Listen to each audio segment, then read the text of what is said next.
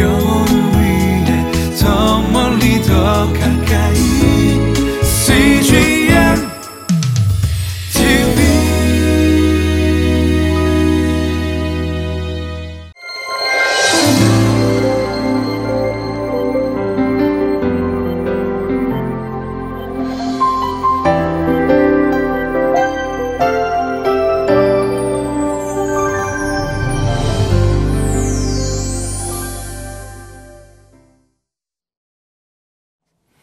샬롬 주님 안에서 평안하시지요. 오늘도 성령의 감동으로 기록된 주님의 말씀 성경을 묵상할 때 똑같은 성령님께서 감동 주셔서 은혜와 복이 여러분과 함께 하시기를 바랍니다. 창세기 12장 2절 말씀을 보면 어, 믿음의 조상 아브라함을 부르신 후에 하나님께서는 그에게 이렇게 약속하십니다. 내가 너로 큰 민족을 이루고 내게 복을 주어 내 이름을 창대하게 하리니 너는 복이 될지라. 사실 이 언약의 말씀은 아브라함 개인에게 주신 말씀이기보다는 아브라함이 걸어갔던 그 믿음의 길을 걸어가는 모든 어, 믿는 사람들에게 주신 약속이기도 했습니다. 아, 그래서 창세기 26장 13절을 보면 이런 말씀이 나오죠. 그 사람이 창대하고 왕성하여 마침내 거부가 돼요. 또 욥기 8장 7절은 이렇게 말씀합니다. 내 시작은 미약하였으나 내 나중은 심히 창대하리라. 물론 이 말씀들은 물질적 축복만을 가리키는 건 아닙니다. 또 사명을 이루기 위한 고난과 고통과 시련만을 가리키는 것도 아닙니다. 다만 하나님을 우러러 바라보는 모든 하나님의 백성들을 하나님께서 책임지시고 지켜주시고 복 주시고 인도하신다는 축복의 말씀에 보장이 되는 셈입니다. 여호사밧 왕 처지일관 하나님을 온전히 바라보며 그 말씀대로 살아가려고 애쓰고 노력할 때 하나님께서는 그를 정말로 복된 길로 형통케 하셨습니다. 오늘 본문 역대하 17장 10절부터 17절부터 19절까지 함께 읽습니다.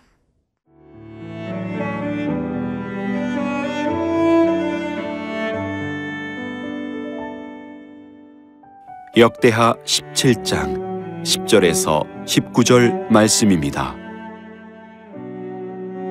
여호와께서 유다 사방의 모든 나라에 두려움을 주사 여호사밧과 싸우지 못하게 하심에 블레셋 사람들 중에서는 여호사밧에게 예물을 드리며 은으로 조공을 바쳤고 아라비아 사람들도 짐승 떼곧 순양 7,700마리와 순염소 7,700마리를 드렸더라.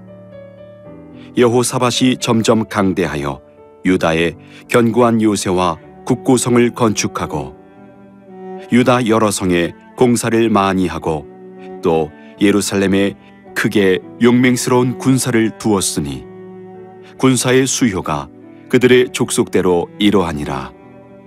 유다에 속한 천부장 중에는 아드나가 으뜸이 되어 큰 용사 30만 명을 거느렸고 그 다음은 지휘관 여호 하나니니 28만 명을 거느렸고 그 다음은 시그리의 아들 아마시아니 그는 자기를 여호와께 즐거이 드린 자라. 큰 용사 20만 명을 거느렸고 베냐민에 속한 자 중에 큰 용사 엘리아다는 활과 방패를 잡은 자 20만 명을 거느렸고 그 다음은 여호사밧이라. 싸움을 준비한 자 18만 명을 거느렸으니 이는 다 왕을 모시는 자요. 이외에 또 온 유다 견고한 성읍들에 왕이 군사를 두었더라. 10절 11절 제가 읽습니다. 여호와께서 유다 사방의 모든 나라에 두려움을 주사 여호사밧과 싸우지 못하게 하심에 블레셋 사람들 중에서는 여호사밧에게 예물을 드리며 은으로 조공을 바쳤고 아라비아 사람들도 짐승 떼곧 숫양 7,700마리와 순염소 7,700마리를 드렸더라. 한 나라가 전쟁을 하게 되면 이겼다 할지라도 어, 또한 피차 간에 많은 사상자와 어려움을 물질적인 타격을 얻게 됩니다. 그래서 가장 위대한 큰 승리는 뭔고니 싸우지 않고 이기는 것일 것입니다. 놀랍게도 하나님만을 온전히 바라보는 여호사밧을 위하여 하나님께서는 그렇게 싸우지 않고도 주변 국가들을 정복하고 이기게 만드셨다는 사실입니다. 오늘 본문 말씀 보니까 아, 유다 사방의 모든 나라에 두려움을 주사 여사밧과 싸우지 못하게 하심에라고 기록하고 있습니다. 주변 국가가 다 두려워서 감히 여사밧과 싸울 엄두를 내지 못했다고 하는 것입니다. 사랑하는 여러분, 여러분의 주변에 있는 모든 사람들, 여러분의 경쟁자들이 여러분을 바라보며 그렇게 싸울 엄두도 내지 못하도록 하나님께서 은혜 베풀어 주시기를 바랍니다.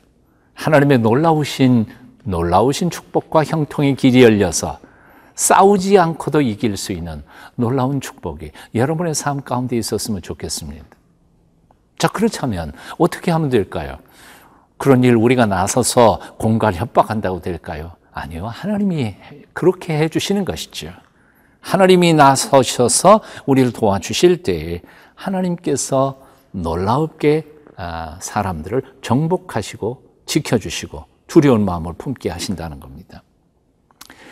여호사밧을 도우셨던 하나님께서 우리를 도우시는 방법 잠언 16장 7절에 그 비결을 이렇게 얘기하고 있음을 봅니다. 사람의 행위가 여호와를 기쁘시게 하면 그 사람의 원수라도 그와 더불어 화목하게 하시느니라. 너는 말씀입니다. 사람의 행위가 여호와를 기쁘시게 하면 그 사람의 원수라도 화목해 하시느니라.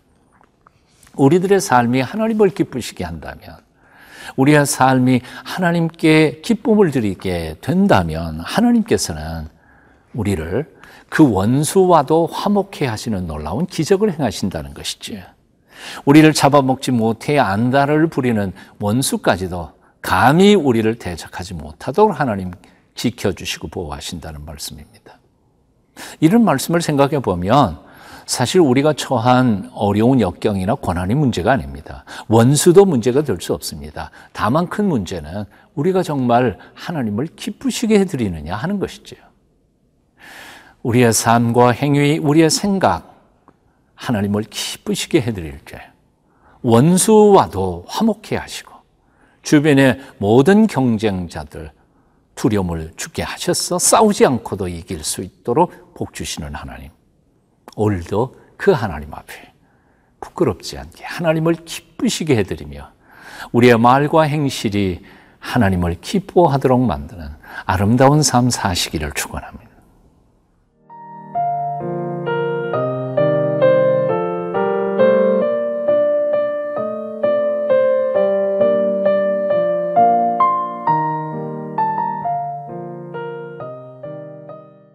(12절부터) 14절까지만 제가 읽겠습니다.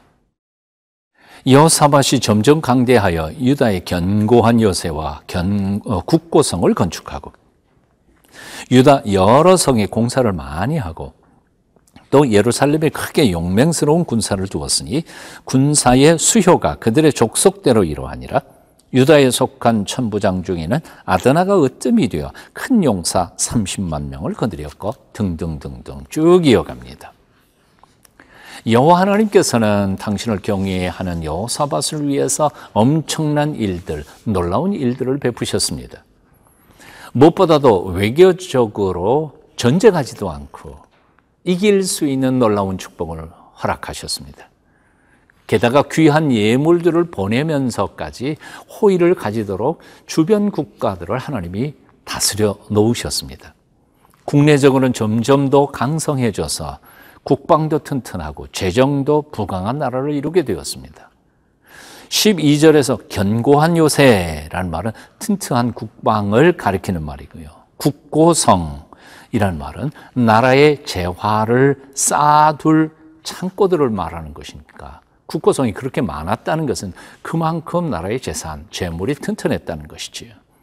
또 13절에 보면 여러 성의 공사를 많이 했다고 기록하고 있습니다. 역시 건축이 많이 이루어지는 곳이 나라가 부강한 증거가 아니었겠습니까? 자, 그런가 하면 그 나라를 지키는 강력한 군대의 지휘관들과 그들 아래에 있는 강력한 병력들이 든든하게 서 있었음을 또한 발견하게 됩니다. 12절부터 18절까지 수많은 지휘관과 병력들을 소개하고 있음을 봅니다. 거의 숫자를 세보니까 100만 대군이 됩니다. 여호사밧의 아버지 아사가 북왕국 바사가 쳐들어올 때 두렵고 떨려서 아람 왕 벤하닷의 도움을 요청하기 위해서 달려갔던 것과는 완전히 대조가 되는 강력한 아, 유다의 모습이었습니다. 오늘 본문을 읽으면서 저는 거인 골리앗을 향하여 달려가며 외치던 다윗의 외침을 기억해 봅니다. 나는 만군의 여호와의 이름으로 곧 내가 모욕하는 이스라엘 군대에 하나님의 이름으로 내게 나아가노라. 오늘 여호와께서 너를 내 손에 넘기시리니 내가 너를 쳐서 내 목을 베고 블레셋 군대의 시체를 오늘 공중의 새와 땅에 들짐승에 주어 온 땅으로 이스라엘에 하나님이 계신 줄을 알게 하겠고 또 여호와의 구원하심이 칼과 창에 있지 아니함을 이 무리에게 알게 하리라 전쟁은 여호와께 속한즉 그가 너희를 우리 손에 넘기시리라 오늘 무엇으로 살고 계십니까? 똑똑한 내 머리나 경험입니까? 아니면 만군의 하나님, 우리 아버지의 하나님을 바라보면서 사십니까? 하나님만 바라보십시다. 그분만 의지하십시다. 그분만 의지하며 그 앞에 도우심을 구하며 나아갈 때 하나님의 놀라우신 축복과 은혜가 넘칠 줄로 믿습니다. 기도하겠습니다. 살아계신 하나님, 수많은 어려움들이 우리를 둘러싸고 세상의 많은 유혹들이 우리를 매 순간 넘어뜨리려고 달려드는 이때에 우리가 오직 하나님만 바라보며 베풀어 주시는 그 능력으로 세상을 이기게 도와 주시옵소서. 예수님 이름으로 기도합니다.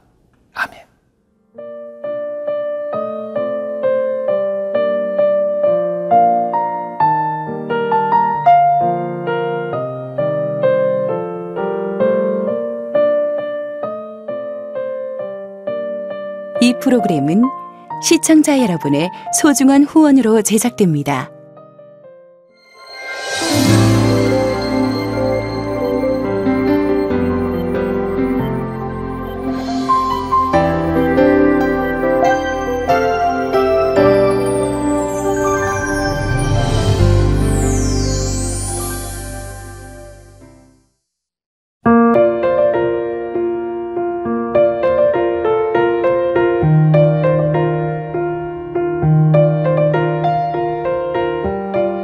IT 회사에서 하나님의 부르심은 무엇일까 고민하며 직장 생활을 하고 있는 정은우 청년.